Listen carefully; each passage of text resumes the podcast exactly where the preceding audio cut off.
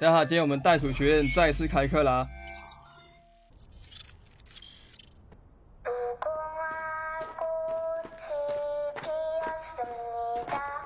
那今天呢，我们会跟小 Q 一起来讨论我们上一期已经预告过的，就是我们要做的这个 Squid Game 鱿鱼游戏。而我们的更新时间呢，没错，也正如我们上回所预料到的，就是完全已经过了热度才上片了，就。不会吧？今天我们观众应该不会还有人没有看过《鱿鱼游戏》吧？如果没有看过的话呢，你们可以先听我们的解析，然后出门转左，立刻去点开网飞 Netflix 第一个直接去看就好了。反正99集，网飞现在我不知道为什么最高只有1.5倍速，我觉得它是低估了现代人接收资讯的密度的能力。就我觉得这东西完全可以2倍速看，所以1.5倍速9集一个晚上差不多。7个小时就能看完了，我反正也是一个晚上看完的啦。小 Q 应该也是，对，轻轻松松。OK， 那既然我已经 assume 大家都已经看过了，那我们就没有必要再去重复讲一遍那个什么剧情大纲之类的，就不要那么多前戏了，就是 straight in it。OK， 那今天呢，我们主要关注的点在于剧中6个游戏各自的设置、玩法和游戏走向，还有。游戏跟游戏之间的那些互动跟小插曲，其中是不是有什么隐藏的信息？所以，今天当然这6个游戏我们不会每一个都平均篇幅的讲，就是我会有不同的侧重跟不同的重点。对，所以这个这一个解析呢，我估计也会拆成3个 part， 就是对，我不想它太长。我原本觉得应该。1期1、2期能够讲完嘛？这是我一开始想的时候，想要做这解析的时候，并没有很多想法。但我后来写一写，我发现说前4个游戏我已经写了5页了，所以就 OK。那还是为了考虑一下，不要让观众听一个2个小时多的 lecture， 我还是把它分成3期好了。对。那以下内容呢，也完全是我们的主观联想，未必是这部剧的导演或者编剧。他们自己真的有想要在影集里面表达或者暗示的东西，所以大家也请抱着一种就跟我们一起开脑洞的心情来收听接下来的内容。就是 OK， 我们已经说过 precaution 了，那咱们现在就上车吧。打预防针。对。首先第一个游戏呢，叫做第一个游戏其实是123木头人，然后这个游戏我觉得应该大部分 Asia country 人应该都是有玩过的，至少我们啊，我们97年或者是 Millionaire 这一群人，应该小时候没有玩平板电脑、没有玩 iPhone 的话，应该都是有玩过。它的玩法非常简单，不一定了。Urban Kids 真的不确定，Urban Kids 真的不确定。但是那玩法很简单，就是今天一个人先不会看着大家，然后123木头人他旋转过来，转了之后就看到底谁动我就淘汰出局。但是今天在鱿鱼游戏里面的话，你的代价就是死亡，就是今天你出局就直接是死掉，直接砰死你。所以123木头人，如果你不小心动到的话，就是砰，你就直接出局，直接倒在地上。所以我们现在要思考的其实是导演今天把这个游戏放在第一位，到底是有什么用意？小杰你有什么想法？我是觉得呢，就是这个游戏它这里是第一个，它有一种剧情上的作用是。他可以讲观众连同玩家一起带入这个游戏世界里面。像说以观众角度来说啊，其实大多数人，就我们在游戏真的开始之前，就已经有一个预料说它会是一个大逃杀的生存游戏，血腥呢跟暴力的场面肯定是少不了。但是如果我们是在剧中的那个角色，我们以剧中的角度去看的时候。这时候玩家他完全不知道自己来这里是干嘛的，就是他可能就是跟朋友玩了一场打巴掌的游戏，对，然后就被迷晕，然后带到这里来了，就还完全不知道，然后被换上一个奇怪的校服、体育服，就是然后就有一些奇怪，你自己 picture 那个画面，这东西超级荒谬，就是我在那被人迷晕带走，然后起来，我换了衣服，然后大家穿的一模一样衣服，还有编号。然后有些拿着枪的红衣面具人走进来说啊，我要告诉你们，就是你们要玩一些小孩子玩的游戏，然后就给你们一些奖金，就是你就觉得神经病，就是 what the fuck。对，所以他们对于游戏的线索，就他们接下来玩什么东西，他只有一个认知，就是恐游在火车站，他们每一个人都玩过的游戏，扔卡片，然后打巴掌的东西，他只有根据这个东西来猜测说，这群人接下来会做什么事情。但讲到这里，我要吐槽一件事情啊，就是这个神秘组织呢，他在跑外景，而是只有恐游一个人，是不是？就是你的人手有点，他是那个 promoter， 所以你人手有点不足哦。你的 ambassador， 你可能要再招聘一下，就是你今天这一批人456个，去掉那个老头子本人，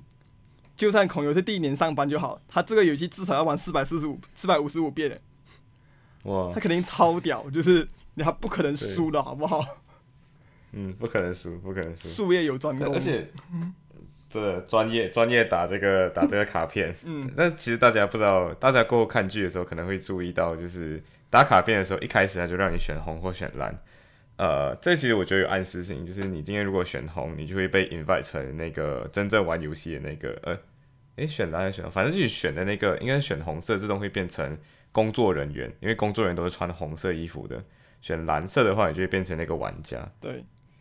所以我觉得这个点应该是在一开始就暗示了，其实。你不管怎么选，最后你都会被安排进一个 role 里面。其实你在这个过程中其实没有自由意志的，即便它是一个游戏。你被 assign 了，OK？ 那你本来就被 assign 了。对，确实。回归正题呢，我们说这个扔卡片的游戏其实已经暗示了接下来所有游戏的一个共同的本质，就是这游戏其实根本上就不存在什么公平竞争。这一点到。后面的第5个游戏会更加明显的，即便说主办人就是孔游，在游戏当中，他看起来是跟债务人处在一个平等的位置上，但设定就是所有的债务人基本上都不可能玩得赢孔游，因为他是专业的，而孔游可以利用他在游戏里面的优势，就他已经玩的东西玩了455遍这件事情，去随意的羞辱债务人。其实你仔细想一下，我们开一下脑洞，我赢的就可以扇你巴掌这件事情呢，它代表什么？代表我们在这游戏当中，你的身体的自主权已经不在你的手上，而是已经被压到这游戏赌桌上，当做游戏的赌注和还债的工具了。就比如说前面那个男主被追债的时候啊，他不是被那个讨债人捅鼻子，然后流一些鼻血，被迫签下那个放弃身体保证书嘛。它其实是相同的概念，只是执行的方式不同。一个呢，那个黑帮不是说还要把他的什么肾跟眼睛挖走拿去卖，然后来抵债之类的。所以他的方式是把债务人的身体拆分为器官拿去贩卖。那另一种呢，像孔游跟这个神秘组织所做的方式是，虽然人会。被保留成一个会活动的整体，但是它已经被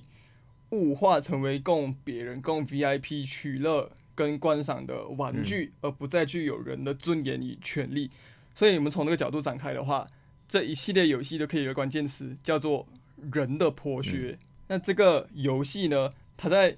这个游戏的本质，它在木头人的这个第一个游戏当中，就以一种非常暴力的方式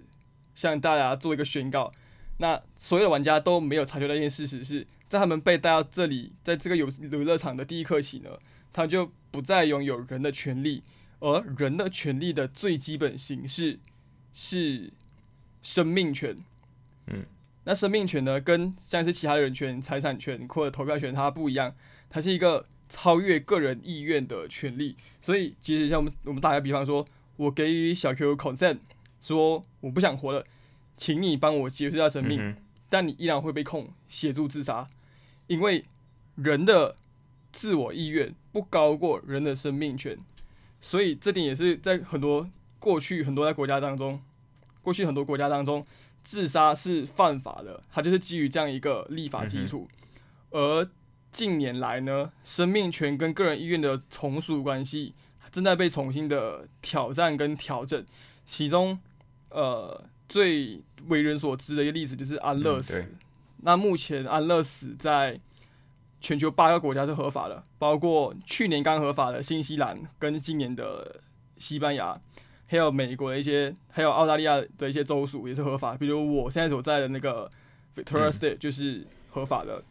那其实安乐死这件事情呢，它相关条例很复杂，所以就比如说你什么情况下允许安乐死，是主动安乐死还是被动安乐死？被动安乐死就是放弃治疗啦。那总而言之呢，安乐死这件事情它其实都出于一个共同的诉求，就是大家尽量的减少病患临终的痛苦，然后大家认为生命的尊严比生命的存在本身要更重要。这件事情有非常多值得思考的空间，但是我们暂且就不说太多，我们先继续看下去。但其实我有几个小个点，我觉得可以，大家可以重新去思考一下。就比如说，因为刚这个话题其实关系到的是，举例子来讲 ，extreme sport， 比如说拳击好了，大家经常举的一个例子，拳击本身是一种 extreme sport 或者赛车这样子的，或者骑马打 polo 这样子类型，跳伞，对，有可能失去生命的这种，对，这种失去生命的这种游戏，你是否真的有给过 consent？ 因为如果今天你没有给过 consent， 你一样可以有这个自由去做这件事情，一样丧失掉你的生命。比如说去跳伞，你跳的时候不小心降落伞就没有开，但是你依然用了你有自由意志去做的这件事情，只是你一样失去了生命。那这算不算自杀，或者是协助性自杀？然后另外一种是，其实你发现到这属于意外吧？就是它算意外，可是你在做这个决定的时候，你已经知道自己有可能死亡，有一定的风险，对，本来就有风险的。然后当然不是跟你开车是一样嘛，你开车也有一定的风险，你会被撞死啊，對對對，或我走在路上也会有啊。對對對，所以其实归根结底的话是，每个人所有的事件上，或者你生命中发生的任何的小事情，其实都关系到自由跟生命这两个之间的平衡。其实这个平衡你很难做出一个今天要纯粹的自由，还是纯粹的生命权，然后纯粹的安全。然后我们实际上都是，我自己个人认为啊，就是我们要用我们的自由去拿生命去下注任何事情。比如说今天甚至开车，我本来就是有度让一部分，我可能会有这个风险的，我会威胁自己生命的这个风险去开车。我做的任何事情都是有开车性质的。所以倒回去看这场鱿鱼游戏，其实它都有一种赌徒心态在。然后我们实际上在做很多事情的时候，比如说我们现在去楼下开一辆车，然后上马路，其实我们并没有去思考背后这个 reasoning 是什么，就是我们今天去开车的时候，我牺牲或让渡了什么，这其实也是一小部分的赌徒心态。只是我们今天看这些真正的赌徒的时候，我们看得出他们在赌自己的生命、赌自己的财产、赌自己的幸福快乐。可是，在我们日常生活中，可能我们并没有去思考，就像这些赌徒一样。这是我觉得这个游戏给出的一个很大的一个视角。对，就我们其实日常生活中，我们一直在做同样的事情，只是没有这么 extreme，但是我们一直没有意识到。像 Jordan Peterson 讲过一个人类进化的跟发展的本质是，人们一直在安全稳固的次序当中，跟未知的混乱当中，试图去做一个平衡。就是如果我一直在很稳固的状态里面，我会觉得生活很无聊，很没有意义。这是人类的本能告诉我一件事情，它让我们想要去冒险，想要去追求新鲜感、新奇的东西。那如果我们去到一个很陌生、我什么都不知道、非常不稳固、非常危险的环境当中呢，我们的求生本能跟趋利避害本来就会告诉我这里太危险了，让我退回去一步。所以人就一直在这种 order and chaos 的中间在反复横跳，就是不只是每个个人，或者是简单说人类整个种族由古至今一直在做的一个平衡的行为。那我们回到游戏本身，其实木头人这个游戏它没有太多的技术含量啦，它纯粹就是给这个杀人游戏定了一个基础，然后正式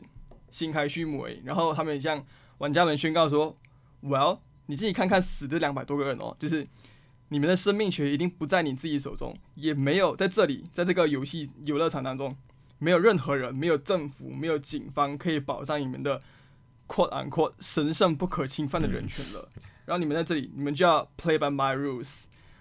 那很快的呢，在那个小女孩人偶开始乱枪扫射杀死一堆人之后，剩下人很快就学会了规则，然后开始想出怎么移动是最安全的，那一样有些人是躺在地上装死啊，有些人是不敢动，有些人是躲在别人的后面移动之类这些种种的策略。嗯，那我们可以看到，在绝对的暴力和高压面前，所有的脑筋自动的从怎么会发生这种事情，迅速的接受并适应这个非常荒谬的游戏规则。嗯，你可以说这是生物的一个趋利避害的本性，那也可以换个角度想，对于我们周边熟悉的一切、现代的一切、社会的一切，我们是不是没有去思考过，或者去怀疑过，它为什么是这样子的？我为什么要被动的玩这个游戏？嗯，为什么我要听你们的规则？为什么我不听规则我就会死？嗯，对。其实可能我们社会周边的一切规则，它跟这个木头人的游戏一样。很荒谬，我们只是但我们无意识的接受了它。嗯，对。会有人说，人权就像空气一样，当你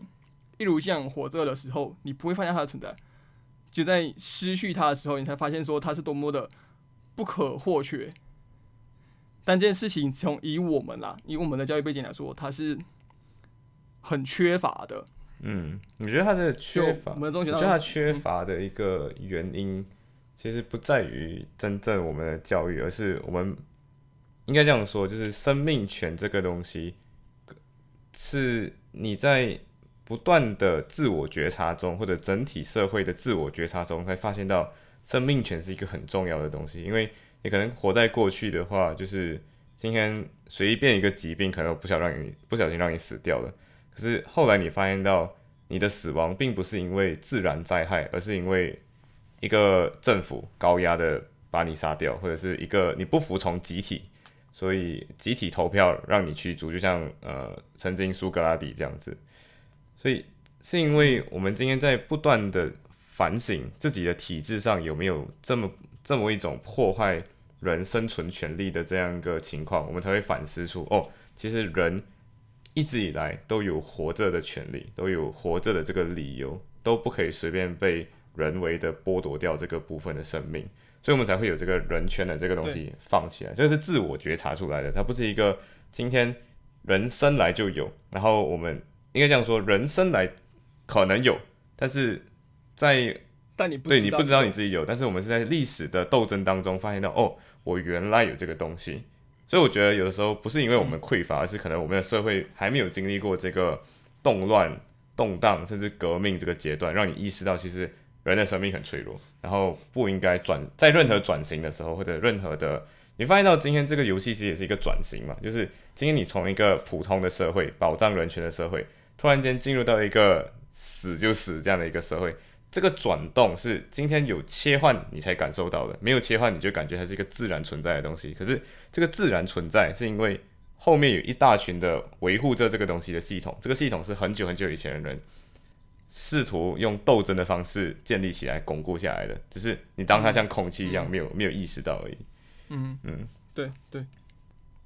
还有一个点是，不知道大家有没有发现到，就是小女孩的那个样子，还有她的眼睛，其实两个眼睛是不对称的，就是她两个都是 camera 嘛。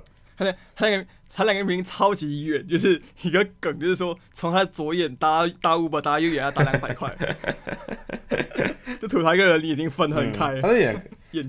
睛之所以这样设计，我觉得其实有应用到了一个心理学效应，叫恐怖谷效应。就是今天一个小朋友，他刚看起来应该是无害的，然后娃娃又象征小朋友的东西，可是他又异常巨大，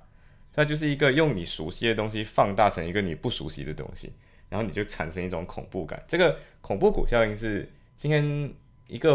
东西长得跟人类的样子越像，它就越容易带来恐怖感。然后这个心理学效应的解释是说，今天有一些动物可能要吃我们，所以它就会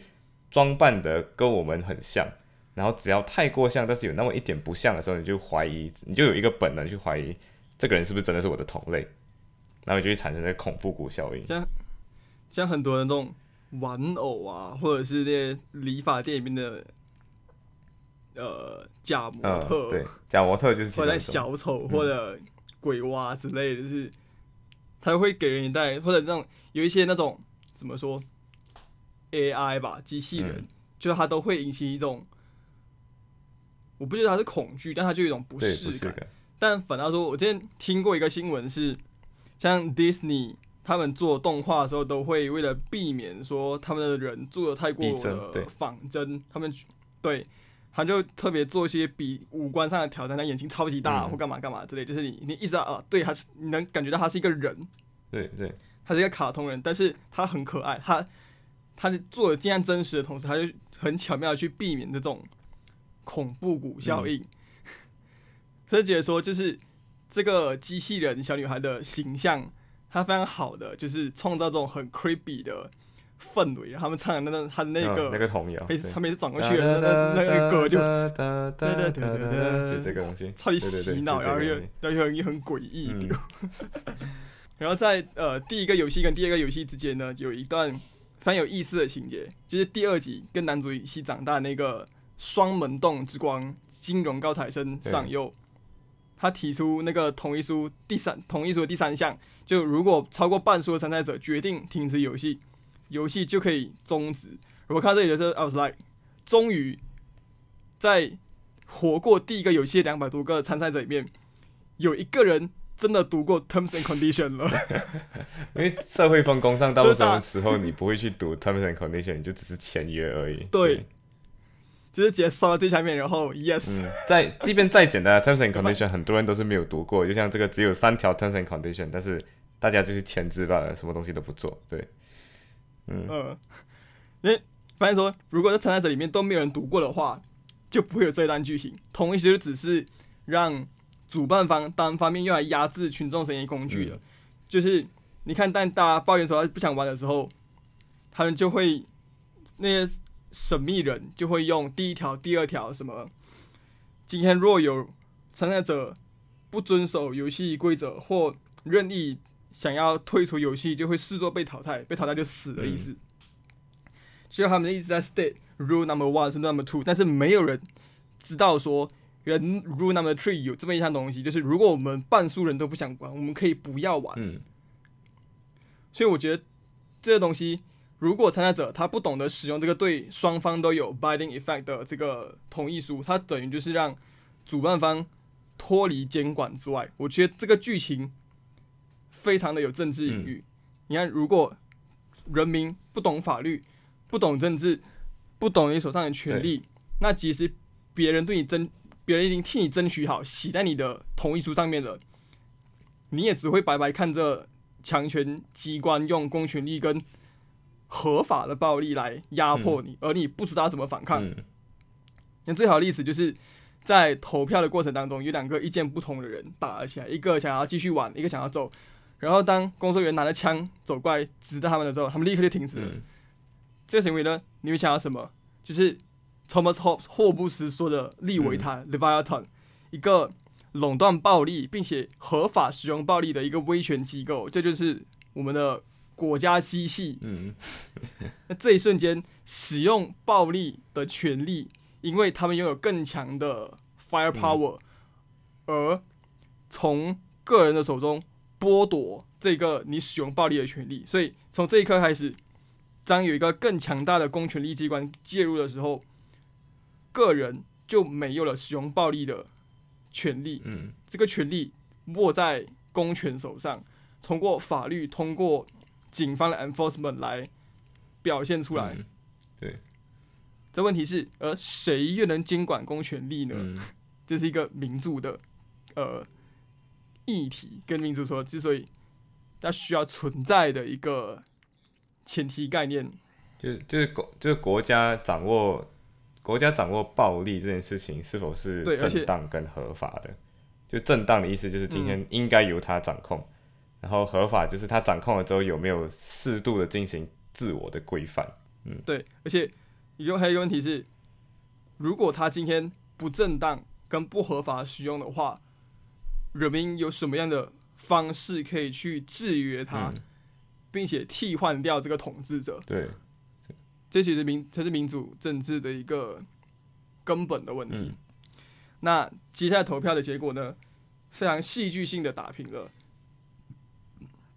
然后最后关键一票就落在1号老人身上，相信看过游戏的人都知道，就我你们不看过就不要怪我暴雷啊。就这老人他其实就是游戏的主办人，这个比喻就很明显啊，超级明显，就是你以为一人一票的民主政治程序就真的能改变结果吗？就是身为马来西亚人的我们对这点深有感触啊，好吧？嗯，是，应该这样说的，就是这个投票其实跟我们平常的投票是有一点点不一样的，因为今天有发现到，就是一开始他就没有跟你说是1号开始嘛，他就跟你说是456号开始，就最后一个男主开始去投。对，所以这个部分是我们以为这是随机表现出来，或者是可能是要维持秩序的一个方法，但你仔细一看就发现到，其实最后一个关键人物就是那个1号。他就是那个 Kingmaker， 就是每次在政党游戏里面的那个 Kingmaker， 就是最少数的那个人，可是他最后可以决定谁做政府的那个政党。对，所以你会发现到说，今天这场投票，因为他的票选都是公开的，所以每个人因为不是匿名投票，所以在这个投票过程中，你会企图去影响这个票最后的结果，甚至最后越后面的人就越容易去影响这个结果，因为他已经知道前面的票是长什么样子的，所以他就知道我今天要投更多往这个赛，我投那样多去另外一个赛。当然这种公开投票也不是没有用过，你发现到说在公司股份权利决定的时候就是用这种公开制度，可是如果今天说民主程序，当然说今天是政治性的民主程序，你用公开投票的方式就很容易出现前面的人原本一开始决定我要投这一方，然后随着那个票选越来越多，然后我就可能跳槽去那个地方，决定不要支持之前的那个之前原本一开始有的那个决定。而且这个是今天只有2个，所以可能发生的那个转换阵营的那个情况不会这么深。可是如果今天会有3个，假设今天有3个候选人好了，然后 A、B 跟 C， A 跟 B 拿走了大概可能 40% 的票，然后 C 这个可能不对，一个人拿走40，另外一个拿走40，然后 C 可能只拿走20。原本可能一开始想要投 C 的人就发现到他可能很讨厌 A， 然后他为了不要让 A 获胜，他就可能去投 B， 他放弃 C 这个选项。所以这个投票我觉得我们一直以为说只要民主就投票，然后但是投票这种地方还是有很多操作的空间，甚至你每一票可能操作的方式不一样，每一票拥有的比重可能也会不一样。对，所以这一切的一切呢，都实在的证明了，民主政治不只是，也不应该是，只是关乎于每个人能不能投票而已。虽然很多人会将，你能不能投票来用这个东西去决定说啊，这个国家是不是民主的。虽然说在这个问题上，就是我个人私心啊，支持的是柏拉图的精英主义，就是毕竟在见到自己的老师苏格拉底被大公众投票投死的时候，你们在想心里一定说应该去觉得说，没有什么比将投票权利交给不知道怎么使用权利的群众更可怕的事情了。对，就相当于就是你将一种毁灭性武器的按钮交给3岁小孩，让你去决定要不要发射这个核子弹之类的。就是公众权利这件事情，它是一件如果民众没有受到足够的教育的话，关于怎么运用你个人的权利跟关于政治上你在社会上的权利之类的这些教育，它会变成一个政客用来操作的东西，或者它更可能会被滥用。然后其实你会发现到投票的时候还有一个很重要的细节，就是投票开始前，就是主办方这群蒙面人他就突然间跟你说，过了第一关之后，然后剩余淘汰的人就会以奖金的形式丢进屋顶上的那个小铺嘛，那个猪猪那个铺嘛。所以你会发现到说，一个人对，这个寓意就是一种，你看选票就是投大选前每次都会有各种各样的政治承诺，对不对？我们会建设什么什么什么，就有一种今天我已经有这个东西的，你要不要继续一下？这样我就有更多权利可以建设其他的东西。但实际上它都挂在上面，它就是今天没有人真正获胜，你就不会拥有那个东西。而获胜的代价就是全部人淘汰，只剩下一个人活着嘛。但是你看民主政治其实也是讲了，就是今天我先高高悬在上面，我有一个理想，然后这个理想就是忽悠大家，对这个的铺满，然后我跟你说，哦，今天有这么多东西掉进去了呢，然后今天如果你把我淘汰掉了，那我今天所做的所有业绩，所有现在实政的这些 policy 就没有掉了哦，就会给另外一个人取代掉了，你就要回去原本那个世界了哦，对，所以我觉得，那些原本你看这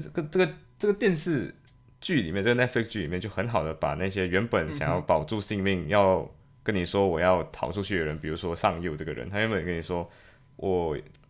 我也要逃出去，可是因为这个钱掉下来了，他自己提出这个。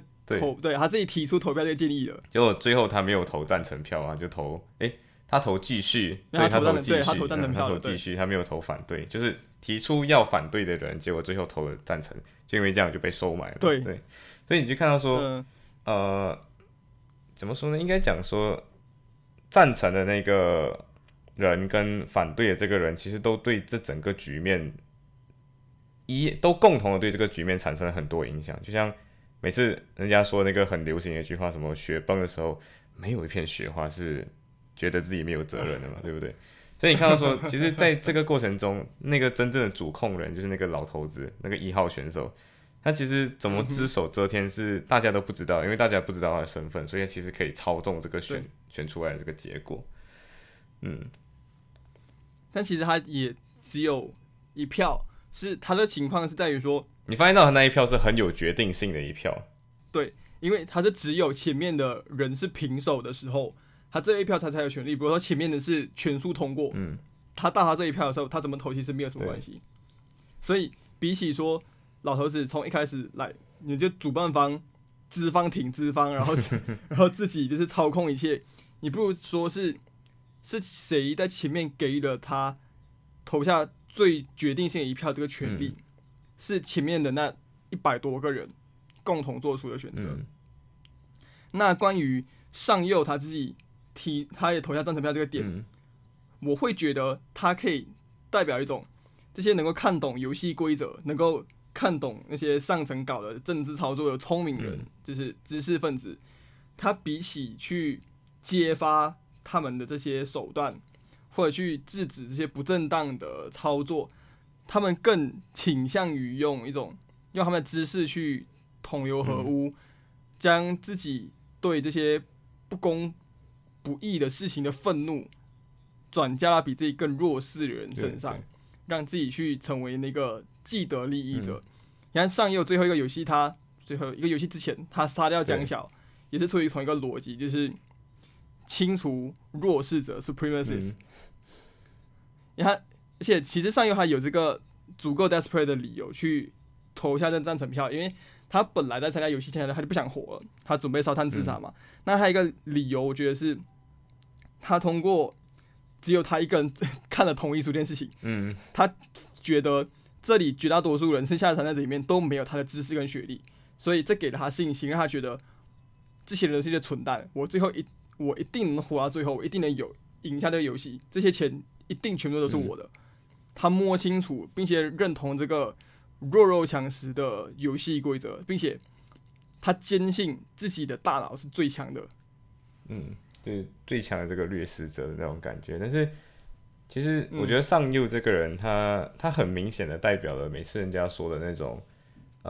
中上阶级的那种机会主义者。就是之所以一个人原本可能，因为你看上佑的出身原本跟男主是一模一样，就是处在一个比较低的，然后通过自己的学识，自己考试很好，然后对，然后成为比较中上阶层的人。然后你会发现到这种上佑这个人很好代表一种精神，叫做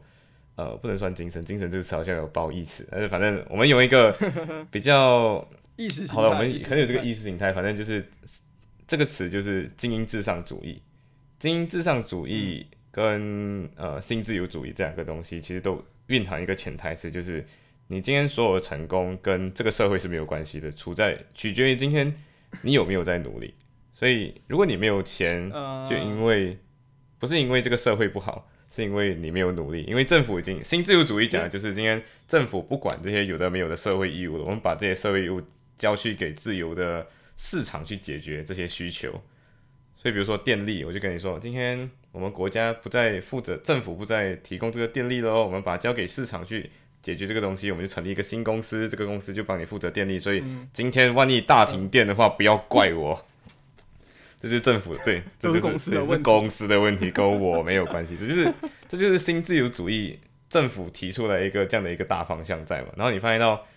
它跟精英至上主义结合起来，就是你今天的结局都是你自己造成的，你自己造成的，它就有一种马云告诉你说007是你的福报，对对对，007福报，然后先挣他一个亿，像那个王健林讲的，就先挣他一个亿。可是今天他之所以可以挣他一个亿，是因为他今天在那个位置上，他可以 exploit 这个位置。可是今天就像上游讲，今天他不在那个位置的时候，他就是一个没有办法把钱随便赚回来赔掉，来还完他债务的那个人。他只要失去这个位置，我就没有这个优势了。所以你发现到说是这个优势决定了今天你能不能成为精英，而不是你努力不努力决定你能不能成为这个精英。然后那些很讨厌那种成功人士，就是然后在一些 Facebook 那种什么鸡汤视频啊，文学什么的，告诉你说他过去怎么样努力，然后如果你也努力，一定可以，也就是跟他一样之类的，这种鸡汤文学就是我要 fuck off， 就是你知道，就是你站在位置上哪里说风凉话，就是很多时候这种事情，它确实不是由于你努力的时候。就是请问那些底层人士，或一些农民或者中产阶级，他没有他们这些人努力吧？对，真的不一定。所以大家活在这种内卷或者是很压力化的社会下，谁不努力？你连活着，你连找到一份工作，有一口饭吃，大家都很努力。农民就不努力吗？对对，只是你今天所处在的那个位置不一样，所以就好像分配的时候，那个规则就是你分配到最少，那个人分配到最多。所以你看到说，其实鱿鱼游戏也可以把它换成是一个内卷游戏，就是今天最懂规则的人，最懂得怎么淘汰对手的人，你就会成为那个最成功的人。而且这是最内卷的游戏，因为只有一个玩家，在456号450个玩家之内只剩下一个人，所以你一定要淘汰掉剩余的所有人。然后你会发现到资本主义的阶级本，你发现到那规则本身就是分阶级，然后分阶级了之后，内卷这件事情其实只掌控在打工人的手上，就是这群玩家或者大部分不是资本家的我们。因为你发现到说打工人为什么需要 CV， 打工人为什么需要削足脑袋去做那个符合规则或者符合生产线需求的那个人，你发现到它跟鱿鱼游戏是一样的，今天你一定要123木头人的时候你不能动，然后你赢到这个游戏，你才可以进入下一个，你就被淘汰。对，你发现到在职场，在资本主义的自由市场也是一样的，今天工作需求需要你这样的人，然后你一定要符合这样的规则，你才可以成为这样的打工人。然后你永远一个很重要的问题是，今天你一旦被安排上了这样一个位置，制定规则的人不是你，可是你却有安排一个你对自己的身上的，就像游戏里面的人这样，你对身上的编号是没有决定权的，你是456号就是456号，你是1号就是1号。然后即便你发现到还有一个很有趣的细节，就是你来到最后的关头，他们即便穿上西装革履，看起来就是从一个穿运动服的一个人进阶到了可能西装革履这种样子，可是你一样甩不掉你那个编号。然后吃高级的餐点，对，高级西餐之类的。然后这些而剩余的跟你一样西装革履的那群在看戏的那群VIP 们，他才是那个制定规则可以随便改变规则的那个人，甚至可以随便改变里面的局面，来让这个竞争更加激烈，更好，而且就是对他们来说，对，然后就是这个规则的设定跟划分，它让你有一种错觉说啊，其实我会这样子。其实怕的真的不是他说，这些资本家宣传什么，而是怕的是你自己接受这件事情，然后你觉得说我不努力，就是我现在这样子，或者我什么问题，真的是因为我不努力。但问题是内卷的真相是你努力的，你也不会有得到更好的生活、更好的结果。所以为什么现在社会大家选择躺平？Laying flat， 连澳大利亚的一个新闻台都有做这个纪录片 Laying flat。然后那一个类似于像日本这样的地域网社会。OK， 那今天就是我们解析鱿鱼游戏的第一期啊，所以我们这一期就讲的第一个故事跟第一个游戏跟第一跟第二个游戏之间的那个小互动投票程序。那我们今天的鱿鱼系列 的分析就到这里结束，然后我们很快下一期就会做接下来的其他游戏的东西，所以如果你今天喜欢今天这期的节目的解析的话，也一定要关注我们接下来的第二和跟第三期游戏的解析哦。OK， 那我们的今天的大学就到这里为止，大家再见，拜拜。